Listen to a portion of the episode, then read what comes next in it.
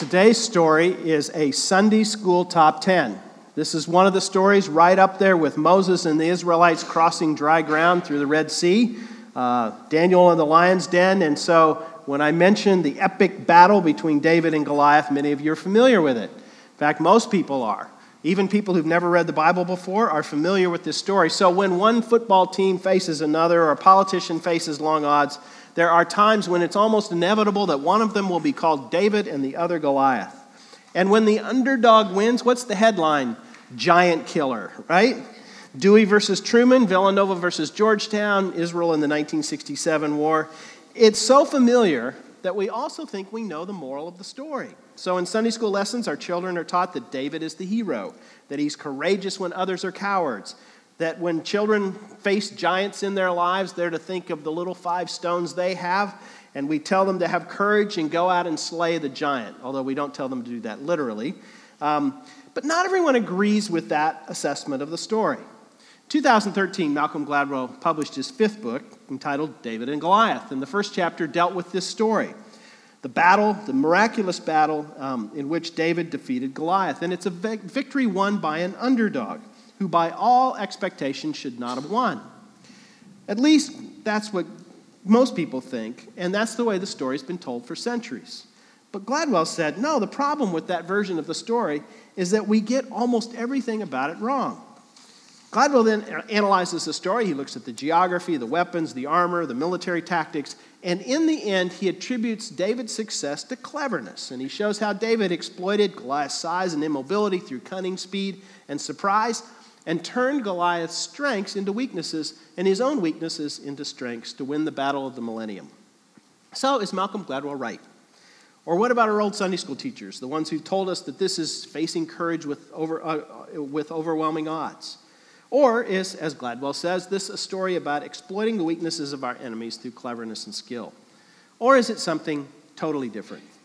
Well, I'd like us this morning to look at the story, and it's found in 1 Samuel chapter 17, um, if you want to follow along in one of the Pew Bibles, it begins on page 403, page 403, or you can pull out a Bible app, or if you'd like to, you can follow along with the words on the screen. Now, I'll tell you, this is a long chapter, 58 verses, so there are times when there'll be some words up there, and I'm going to summarize just to make things move along, and then other times when I'll read the text.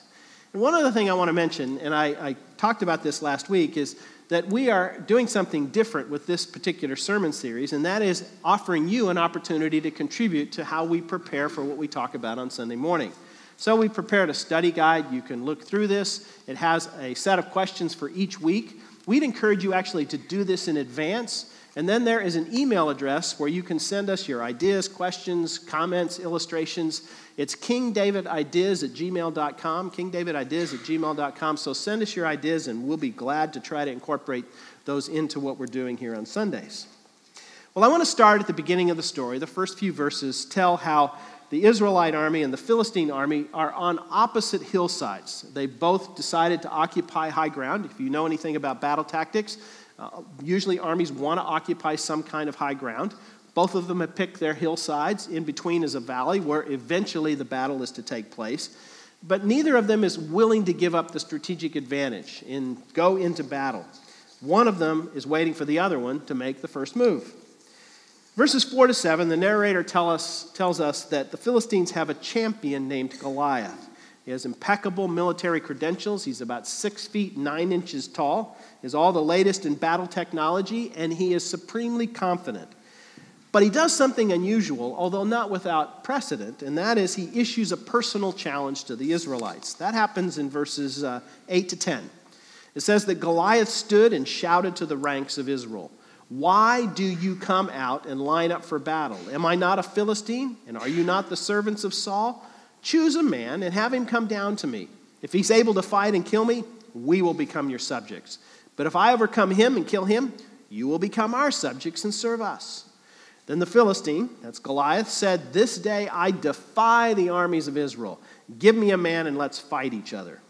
So instead of a battle between two armies, what he's saying is let's just have a duel. Mano mano, me versus one of your soldiers. Whoever wins, wins the war. And whoever loses becomes the other slaves. Now, one of the things that's really important to know here, and it's not evident to us because it's just not the way we think, But in those days, when two armies fought, it wasn't just the armies fighting, it wasn't just a national deal, it was a religious thing as well. It was a clash not only between the armies, but between the gods that they each worshiped, or the gods, plural. Whose God was greater? And the way to find out was to go fight it out. They believed that the, the God's divine will would be revealed in the outcome. So when Goliath issues this challenge, really he's saying not only is this a national conflict, but this is literally a battle of the gods.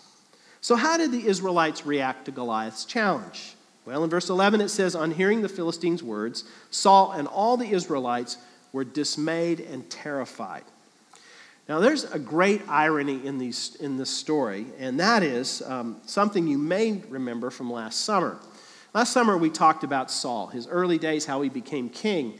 And if you remember back to that series, one of the things we talked about is the reason that Saul was chosen, in part, was because he looked the part of a king. It says he was head and shoulders taller than anyone else.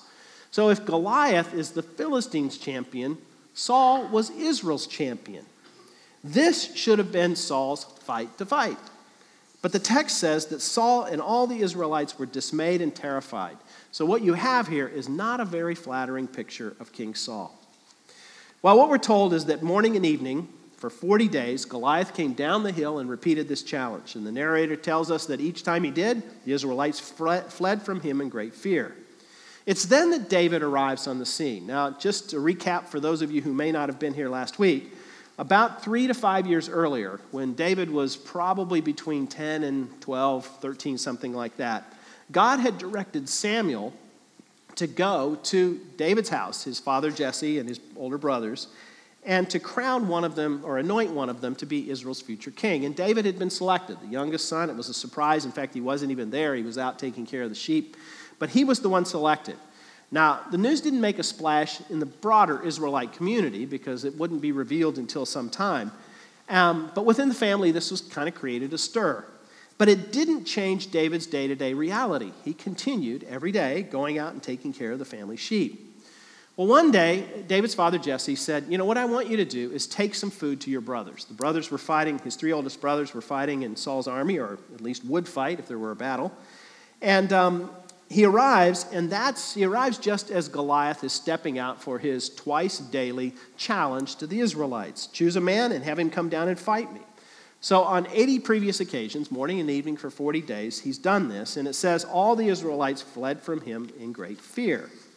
Well, David hears this and he says, What will be done for the man who kills the Philistine and removes this disgrace from Israel? And he's told that what Saul has promised is great wealth to the one who kills Goliath, as well as the hand of his daughter in marriage and exemption for taxes for the rest of his life. That's a pretty big incentive. But David says, Who is this uncircumcised Philistine that he should defy the armies of the living God? What we find here is that David is not motivated by marriage or money. It isn't even motivated by the opportunity to defeat one of Israel's most persistent enemies. What he's most concerned about is that God's name is being dishonored. When David hears what he hears from Goliath shocks him. And so by speaking disrespectfully about Israel's army, David is indignant that anyone, even one so powerful as Goliath, would presume to insult Israel's God. So, motivated by a desire to defend God's honor, David decides to do something about it. So, in verse 32, he says to Saul, Let no one lose heart on account of this Philistine. Your servant will go out and fight him. What we have here is a clash of worldviews. For Saul and his army, all they have is Goliath on their minds. This power forward, defensive end sized giant has terrified them. His size, his brutality, his cruelty is all they can think about. They are shaking in their boots. But David has a very different reaction. David says to Saul, Let no one lose heart on account of this Philistine. Your servant and will go and fight him. Now, at this point, Saul thinks David is absolutely out of his mind. He says, You are not able to go out and fight this Philistine and, uh, against this Philistine and fight him. You're only a young man, and he's been a warrior from his youth. So, what we have here is Saul and the army th- letting their thinking be dominated by Goliath and Saul's so paralyzed by fear that he can't see below the surface, and it's made him a coward. David, on the other hand, is coming at the problem from an entirely different perspective. Aren't we, he reminded them, the army of the living God? How can you let your perspective be so dominated by what you can see rather than what you know is true of God? Now, if we can put ourselves into the story for just a moment and imagine the times in our lives when our thinking has been so dominated by what we see that we lose faith in God, there's a temptation to let the Goliaths in our lives dominate our thinking. And along the way, sometimes as well, we imagine that all we can see is real. That's the only thing that's real is what we can see, what we can taste, touch, and feel. That's certainly the perspective that ultimately gets wrapped up and rolled up into philosophical naturalism the idea that nature, the things we can see and feel and touch, are all that there is. And it's a kind of thinking that, even if you don't take it as a philosophical way of viewing the world, often creeps into our thinking on a day to day basis. We focus more on the obstacles that we face than on the God who is behind it all. But David sees things differently. He's not afraid, in fact, he's confident. He tells Saul why in verses 37 or 34 to 37. And here he goes back into his own personal experiences. He says, Your servant has been keeping his father's sheep. When a lion or a bear came and carried off a sheep from the flock, I went after it, I struck it, and rescued the sheep from its mouth. When it turned on me, I seized it by its hair, struck it, and killed it. Your servant has killed both lion and the bear. This uncircumcised Philistine will be like one of them, because he has defied the armies of the living God. The Lord who rescued me from the paw of the lion and the paw of the bear will rescue me from the hand of this Philistine. Now, if you read this, the first impression is okay, David has confidence because he's had success before. He single handedly defeated these predators who've threatened his sheep, and so his confidence must come from his skill and courage people will often talk about in this story, we'll get to the sling part in a moment, that David was so skilled, he was like a SWAT marksman. And he could throw it so accurately that he could hit a mafia mobster from 200 yards off. But that's not the way that the narrator tells the story. This is not the source of David's confidence. It's not his skill, his courage. It's, he says, Your servant has killed both lion and the bear. For the Lord who delivered me from the paw of the lion and the paw of the bear will deliver me from the hand of the Philistine. So David is not seeing himself as the one who killed these animals, but God. While David was out watching the sheep and his brothers were off doing what they were doing, David learned to rely on God even when facing great danger. Over time, God's love, his care, and his protection, things that David couldn't see, became his source of confidence and became more real to him than lion fangs and bear claws. When we face new challenges or obstacles, it is very hard for us to believe that God will come through. One of the best ways, though, to find confidence in the moment is to remember how God has been at work in the past. I'll often, sometimes when I get discouraged, think back on what God has done in my life, maybe childhood or my adolescence, or think how He helped me navigate the challenges of college, uh, how He provided for me when I finished getting my MBA, how He led me through the drama of dating, um, how He helped me through the ups and downs of parenting, or how he has provided for us as a church in so many really marvelous ways. One of the best ways to find confidence in the present is to remember how God has provided for us in the past. This is exactly what David does here. Now, after Saul listens to David's story, it doesn't appear that Saul got any more confidence, but he agreed at least to let David go forward. And he says, Go, and the Lord be with you. What happens next has attracted a great deal of attention because Saul begins to prepare David for battle with Goliath. He puts on this coat of armor that was Saul's, he places this heavy bronze helmet on his head. He gave David his sword, and David tried walking around in it. He felt really uncomfortable and clumsy, and so he says, I cannot go in these, he said to Saul, because I am not used to them. So he took them off. And instead, it says, David took his staff in hand, chose five smooth stones from the stream and put them in the pouch of his shepherd's bag, and with his sling in his hand approached the Philistine. Now, this is often cited as an evidence of David's cleverness. Rather than fighting in a traditional way, David wanted to use tactics that he knew best, using a sling and some rocks.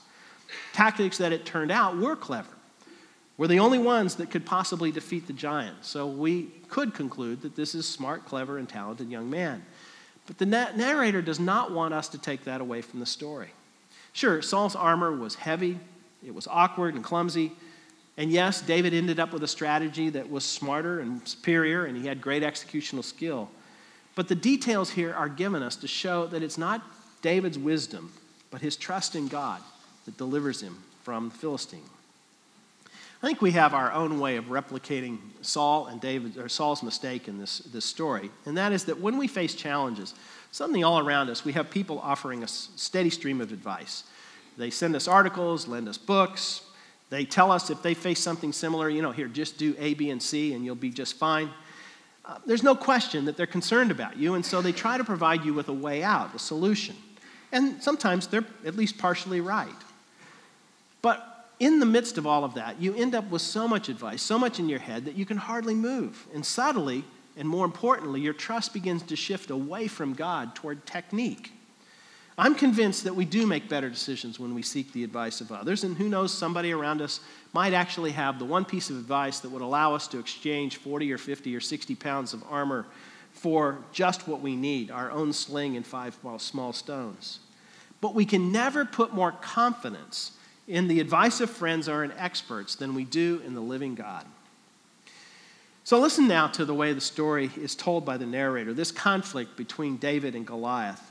And watch how David's trust in God works out. So, the narrator tells us that the two of them walked toward one another in verse 41.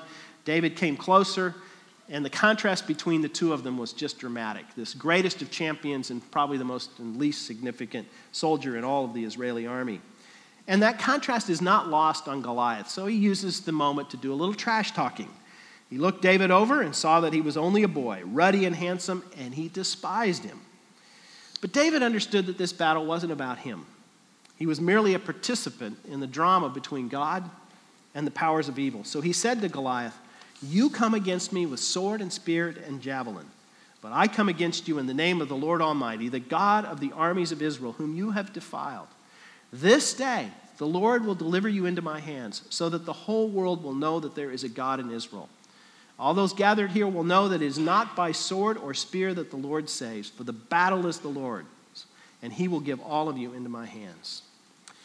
Now, the battle that takes place is very short. Goliath starts approaching David. David took one of his rocks, probably about the size of a baseball, and he went round and round, and he aimed at the giant's forehead. He released the stone, it traveled probably in speeds in excess of 100 miles an hour, and it hit its mark, and he stunned Goliath. Goliath fell to the ground, knocked out. David took the giant's sword and finished him off. It says in verse 51 when the Philistines saw that their hero was dead, they turned and ran. The Israelites then pursued them and defeated the entire Philistine army.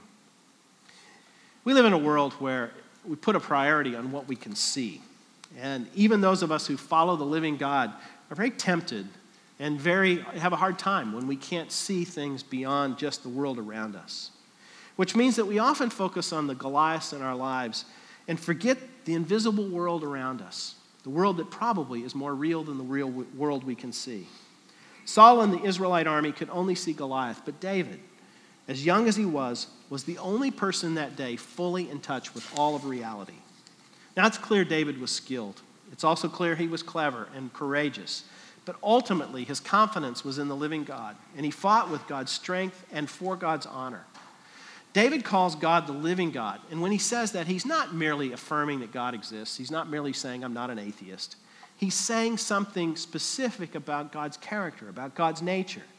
David believes that God is an active God, that he's powerful and involved in human affairs, that he intervenes for his people that he rescues them from danger, that he saves them, that he is the Lord God Almighty, the living God. There have been many times, many, many times in my life where I have been like Saul and his army. The giants in my life have seemed so large and intimidating that I've nearly given up hope that they can be defeated. At times, I've been so convinced that the only reality that matters is what I can see with my own two eyes. But in this story, a 17 or 18 year old boy has a completely different perspective. In the face of this physically imposing, seemingly invincible enemy, he f- refuses to focus on just what he can see and hear, but he puts his trust in God. At no point in the story does David take credit for his success. The overwhelming odds against him, the lack of size, experience, weaponry, all those things uh, contrast with the power of God that David believes is involved in his battle with this evil warrior. And so the lesson here is not about the enormity of the problem that the Israelite faced, but at the same time, it is about the sufficiency of God to meet the challenges, however great those challenges might be. Now, at the very beginning, I mentioned that this is a top 10 Sunday school story, and um, some today actually object to telling kids stories like this because it can be a frightening story. It has swords and shields and spears and slings that can throw rocks faster than Major League Baseball pitchers can throw baseballs. So, why do we tell children stories about giants? Well, this is a story about death and violence, about heroism and cowardice, about good and evil. And you might think, well, we maybe ought to wait a little longer to tell children stories like this and, you know, let them find out on their own that the world has a dark underbelly. But I think if we do that, we're not giving children enough credit. They're smart enough to know that the world can be a scary place. There are cruel enemies out there, and that's why they need to hear stories about giants and dragons and knights who ride in at the last minute to save the day. But even more, why they need to read stories like this Stories about heroes like David, heroes who fight not evil in their own strength, but by the power of the living God. And it's not just children who need to hear a story like this, it's all of us. So, one of the questions we need to ask, each one of us has to ask ourselves, is what is our Goliath? What's the obstacle? What's the barrier? What's the challenge that we're facing that is so big that we can't imagine how it will be fixed, how it will be solved, how it will be resolved? It might be something keeping you up at night, or something interrupting your thoughts during the day, or something that is giving you an anxious feeling in the pit of your stomach from moment to moment. It might be about a job, either because you're out of work, underemployed, have a bad boss, or you're working way too many hours and just don't have any work life balance. It might be a relational challenge, either a marriage on the rocks, or maybe you're single and you just would like to be married, or a strained relationship with a parent or a child or a close friend. It might be a financial difficulty, either debt or upcoming bills or dwindling savings. It might be failing health, a chronic illness or a terminal illness or an undiagnosed problem. Whatever it is, this story offers us hope. It reminds us that God is trustworthy and we can put our trust in Him. No matter what we see in front of us, there is another reality beyond what we can see that the living God is the one who can take care of us. There is nothing too big or threatening that with God's help we cannot face. David got involved in this whole situation out of a concern for God's reputation and honor among both the Israelites and the surrounding nations. He believed that the Lord God Almighty would deliver them and would let everyone know that Israel's God was the one true God. So when we trust God in the midst of our difficulties and He comes through, we can say, just as David did, that all those gathered there will know that it is not by sword or spear that the Lord saves, for the battle is the Lord's, and he has given them into our hands. We know that when God does only what he can do, it's not about our cleverness. When we face overwhelming odds, we just shouldn't look first for a clever solution. Maybe we do over time, but we need to first look to God. We look to him, we ask him for courage, we ask him for wisdom to know what to do. And when he comes to the rescue, and he will, we need to give God credit. Let's pray. Father, I know that each one of us, some big, some small, have challenges in our lives that feel exactly like a Goliath. I pray, Father, that we would not be consumed just with what we can see, what's right in front of us, but that we would remember that there is a vast world beyond that, world in which you're involved, even if we can't see, taste, touch, or feel we know that you're involved.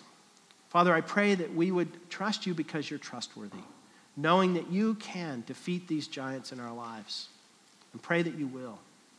In the meantime, Father, may we put our hope in you. May we have the confidence that David had, not because we're clever or skillful, but because we know that you are enough. We pray this in Jesus' name. Amen.